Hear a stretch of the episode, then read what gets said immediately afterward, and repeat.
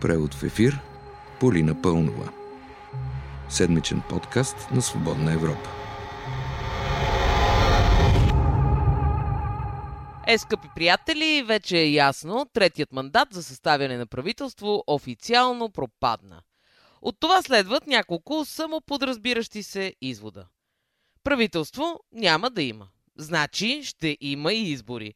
Тоест ще продължим да се смеем, докато в едно кофти настояще ни обещават светло бъдеще. Като цяло нищо ново, или поне нищо, с което не сме свикнали. Но поне ще пробваме да ни е забавно. Сигурно вече знаете, но да си кажа, петък е, вие слушате превод в ефир, аз съм Полина Пълнова. И като казах, че ще се смеем, започваме веднага с политическия обзор. Слави Трифонов даде извънредно интервю за БНТ миналата седмица.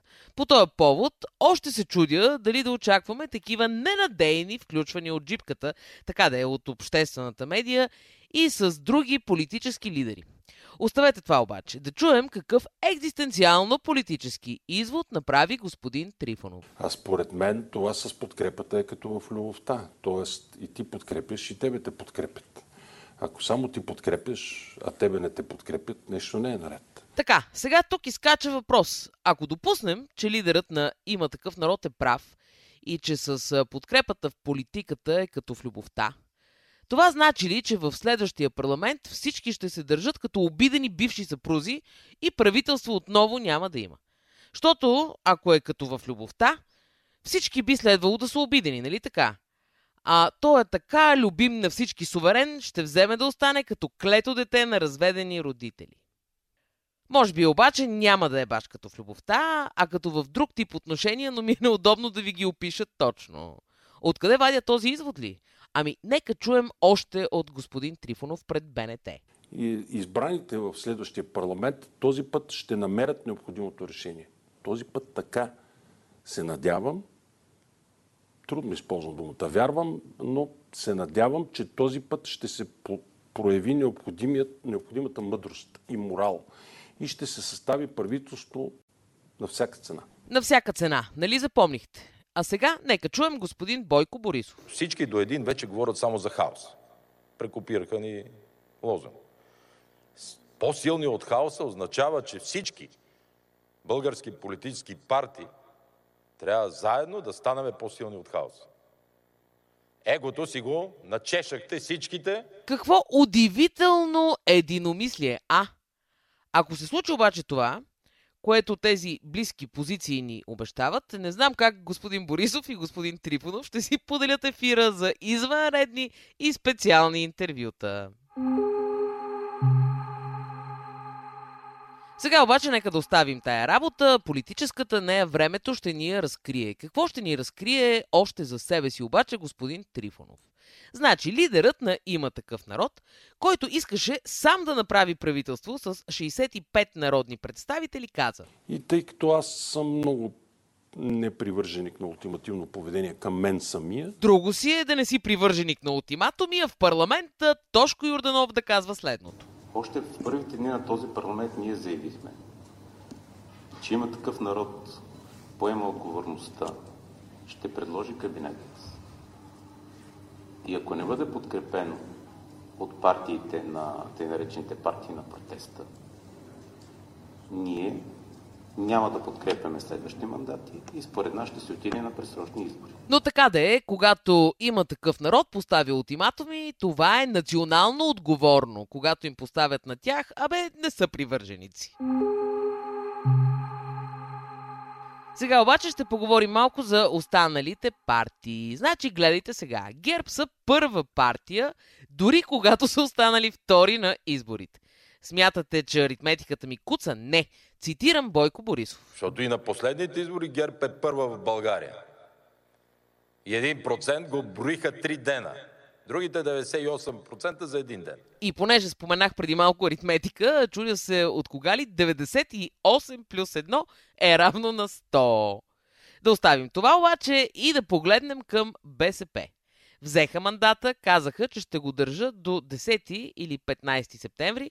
После казаха, че искат да го връщат още днес. Накрая решиха, че ще го върнат във вторник. Много последователни са, съвсем видимо е. Да чуем как Корнелия Нинова убеждава журналистите в Народното събрание в своята последователност. Ние продължаваме да сме тези, които ни виждате в последния месец. Абе, ние цял живот ви виждаме и вярно, че всеки път е ново 20. Затова наистина по-добре е политическата памет да се простира само месец назад. Тъй като говорим за политика, да погледнем към демократична България. Съпредседателят на коалицията Христо Иванов често се опитва да ни убеди, че политиката трябва да се прави като в нормалния свят. Тази седмица господин Иванов отново призова за това. Нека го чуем. Нека да не се опитваме да измисляме нова политика. Да освоиме добрата традиция, която съществува от, от векове в много развити демокрации. Това мисля, че ще ни свърши по, по-добра работа. Поред добрата политическа традиция, например, формациите трябва да са предвидими. Да ни е ясно какво ще правят и кой за какъв пост ще бъде издигнат. Например, в политиката е измислено, както казва господин Иванов, че като издигаш за президент, го издигаш значително по-рано, а не в последния момент. Но когато Иванов бъде попитан за номинацията на Демократична България за президент, вече не призовава да се придържаме към традициите в нормалния свят, а казва друго. Нищо на този етап не може да бъде сигурно. Нека да имаме предвид. Намираме се наистина безпредседентна ситуация. Ние не сме партия с огромен а, така, ресурс а, финансов, който сме наследили от предишни години, от субсидии, както има колеги. Трябва да, да осигурим ресурс финансов, организационен за 4 кампании в рамките на една година. За една все пак съветно малка политическа сила е много сериозно предизвикателство. Ще каже човек, че само в България президентските избори са предизвикателство.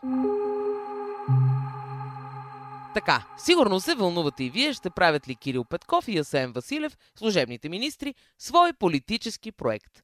Не казват да, не казват не, а после призовават хората да не се занимават с слухове и клюки. А то си е правило. Няма ли автентична и точна информация, слухове неминуемо се зараждат. Но още не направил партия, господин Петков не искал да бъде вкарван в обяснителен режим. А освен това, и парламентарният контрол над министрите му се струва явно нещо кофти. Да го чуем пред БНР. В последния месец само ни вкарват в а, някакви обяснителни режими, а ние единственото, което се опитваме да правим е да си продължаваме да си вършим работата по истинските задачи. И това, което за мен е много ясно, е, че до когато имаме хора, които се фокусират в а, създаване на клюки, създаване на интриги, вместо да се фокусират върху реалните неща, шансът ние да напреднем е много, е, е много труден и много бавен. Буквално дори нашето време като министри в момента, ми ние по два дена в седмицата прекарваме на наказателната скамейка в, в парламента. парламента да. В интерес на истината и Бойко Борисов викаше така, че в парламента само си губи времето, докато иначе е, е, колко работа може да свърши.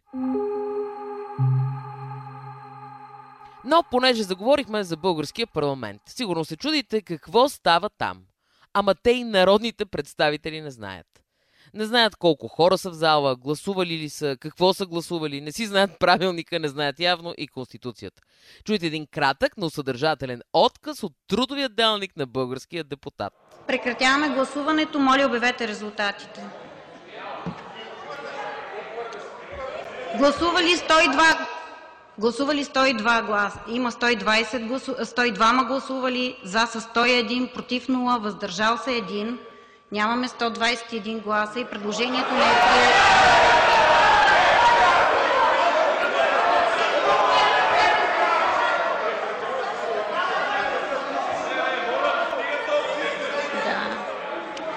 Прекратявам заседанието, госпожо Прекратявам го.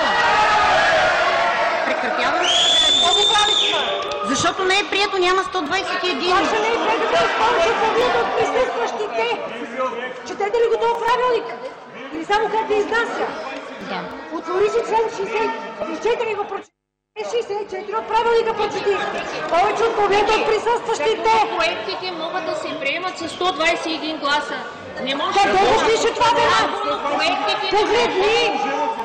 Повече от половината от присъстващите. Ама... 121 гласа.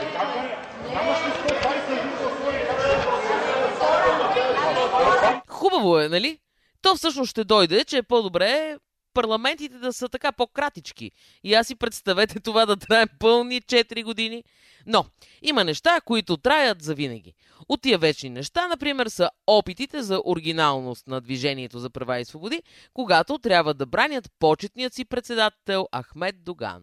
Ето, например, депутатът Хамид Хамид отиде в нова телевизия да обясни, че в летния сарай на Доган в Росенец нямало нищо нередно, нищо, че сградите са незаконни.